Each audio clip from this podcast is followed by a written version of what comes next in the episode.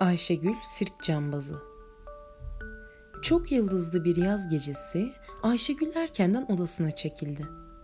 Öyle uykusu vardı ki ne taş bebeğiyle, ne kadife ayısıyla, ne de tavşanıyla oynamak gelmedi içinden. Pijamasını giyip yatağına uzandı. Az sonra melekleri kıskandıracak kadar tatlı bir uykuya daldı. Oyuncakları Ayşegül'ün ilgisizliğine küsmüş gibi köşelerinde somurtmuş kalmışlardı. Oysa Ayşegül gördüğü güzel düş nedeniyle gülümsüyordu. Ayşegül güya büyük bir sirkte çalışıyordu. Sirk o gün öğrenci matinesi yapmıştı. Çadırın içi tıklım tıklım öğrenciyle dolmuştu. Orkestra bile kendisine güçlükle yer bulabilmişti.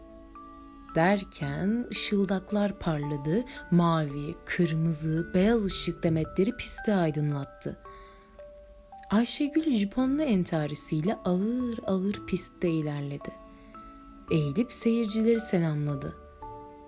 Gösterimiz başlıyor kardeşlerim, dedi. Çocuklar sevinçle el çırptılar. Ayşegül tabureye oturdu. Bebeğin Ermin'in beşiğini sallayarak ninni söylemeye başladığı sırada iki palyaço geldi yanına.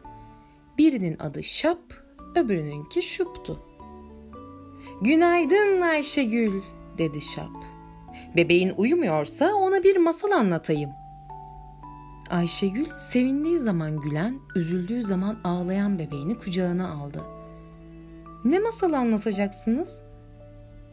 Kulaklarını kaybeden fil masalını. Şap masalını bitirince Ayşegül giyinme odasına gitti. Gösteri sırası ona gelmişti çünkü. Odada çeşitli elbiseler, şapkalar, kurdeleler vardı. Elbise değiştirecek vakit olmadığından Ayşegül hemen makyaj masasına oturdu. Annesi gibi dudaklarını, gözlerini boyadı. Fındık da delikanlılar gibi giyinmişti. Gösteride onun da rolü vardı. Bisiklete bineceği için pek keyifliydi doğrusu. Ayşegül pırıl pırıl yeni bisikletiyle piste çıkınca bir alkış koptu. Fındık'la birlikte seyircileri selamladılar. Ayşegül bisikletine bindi. Fındık da bisikletin dümeni üzerinde amuda kalktı. Onlar pistin çevresinde gösterilerini sürdürürken palyaçolar da türlü komik cambazlık yapıyorlardı. Çocuklar gülmekten kırılıyorlar, bir yandan da "Yaşa Ayşegül, bravo fındık!" diye bağırıyorlardı. Bisiklet gösterisinden sonra sıra tekerlekli patene gelmişti. Bu numaranın kahramanı Fındık'tı. Ayşegül bu gösteri için Fındık'ı günlerce çalıştırmıştı. Öyleyken onun başaramayacağından korkuyordu. Sen hiç tasalanma Ayşegül ablacığım, dedi Fındık. Şapkasını yerleştirip gösteriye başladı. Ne de çalımlı kayıyordu maskara. Ayşegül sevinçle alkışladı Fındığı. Şimdi Ayşegül at terbiyecisi kılığıyla pistteydi. İki güzel ata dans numarası yaptıracaktı. Fındık, Ayşegül abla şu güzel atları harmandalı oynatırsan çadır alkıştan yıkılır. Ayşegül beyaz atı Yıldırım'a şekerini yedirdi. Orkestra harmandalı çalmaya başlayınca siyah at fırtına iki ayağı üzerine kalktı. Yıldırım da onun gibi yaparak oynamaya başladı. Gösterilere 15 dakika ara verildiğinde Ayşegül çocuklara çikolata ve dondurma sattı. Sırtında sirkin kırmızı üniforması vardı. Bu kılık Ayşegül'e pek yaraşmıştı. Ön sırada oturan iki kız birbirinin kulağına eğildiler. Ayşegül saçlarını kestirmiş. Oysa uzun saç ona daha iyi gidiyordu. Doğrusunu istersen kısa saçta da hoş olmuş Ayşegül. Hem ne yapsın? Annesi saçlarını kesmesini isteyince hasrını kırabilir mi?'' Çocukların bazıları dondurmalarını yiyerek çadırdan dışarı çıktılar. Kafeslerdeki aslanları, kaplanları, ayıları, filleri seyrettiler. Trampet seslerini duyan çocuklar konuşarak yerlerine döndüler. Sirk kademeleri çadırın yukarı bölümüne kalın bir tel germişlerdi. O sırada Ayşegül elinde şemsiye ile telin yanında göründü. Sirk bandosu bir vals çalmaya başladı.'' Ayşegül telin üzerinde usta bir cambaz gibi dans ederek ilerledi. Beyaz papuçları yeşil şemsiyesiyle uçan bir kelebeğe benziyordu. Cambazlık gösterisinden sonra Ayşegül alkışlar arasında piste indi. Kafesli yoldan filler ağır ağır içeriye girdiler. Ayşegül pistin ortasında durdu. Fillere işaret vererek numaralarına başlamalarını bildirdi. Fillerden biri kırmızı topun üstüne çıktı. O sırada önlük bağlamış bir fil ardında yavrusu geldiler. ''Niye geciktin bambu?'' diye çıkıştı Ayşegül esneyen file. ''Affedersiniz efendim, yeni doğan yavrum dün gece beni hiç uyutmamıştı da ondan geciktim.'' dedi bambu. Ayşegül'ün sirki iki dünya turu yapmıştı. Adı Harikalar Sirki idi. Bu sirki görmeyen kalmamıştı. Seyircilerin en hoşuna giden Ayşegül'ün göz bağcılığıydı. Başındaki sivri külahıyla Ayşegül peri kızına benziyordu. Elindeki sihirli değnekle dokunduğunda silindir şapkadan tavşan, sürahiden güvercin çıkıyordu.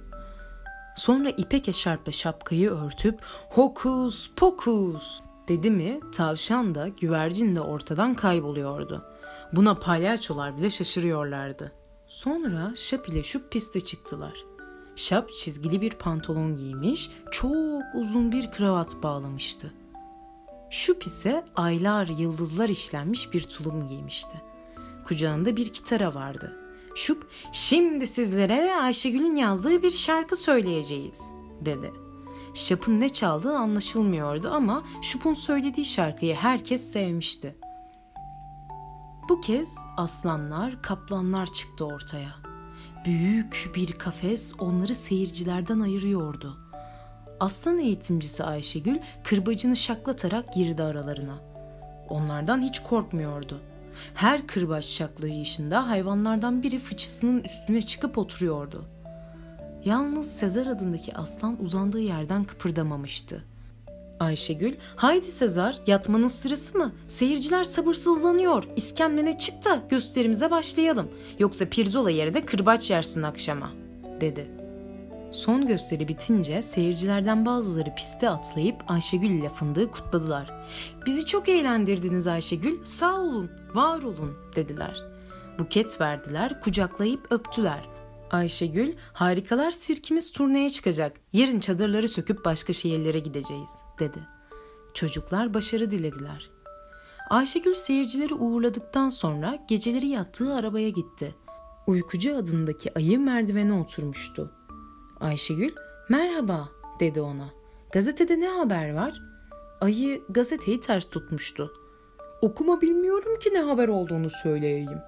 Ayşegül gazeteyi düzeltti. Öyleyse sana okuma öğreteyim. Yarın alfabeden başlarız. Olmaz mı? Çadırlar söküldü, denkler sıkıldı, arabalara yüklendi. Herkes kendine ayrılan arabaya bindi. Ağır ağır şehirden ayrıldılar. Ayşegül arabanın sarsıntısından uyuyamadı. Kalktı oturdu. Gözlerini açıp çevresine bakındı. Sirk arabası birden ortadan kayboluverdi. Hayret, kendi odasında, kendi yatağındaydı. Taş bebeği yüzünü yıkamış kurulanıyordu. Fındık da aynaya bakarak dişlerini fırçalıyordu. Demek tatlı bir düş görmüştü. Şimdi yeni bir gün başlıyordu. Okula geç kalmamak için Ayşegül yataktan fırladı.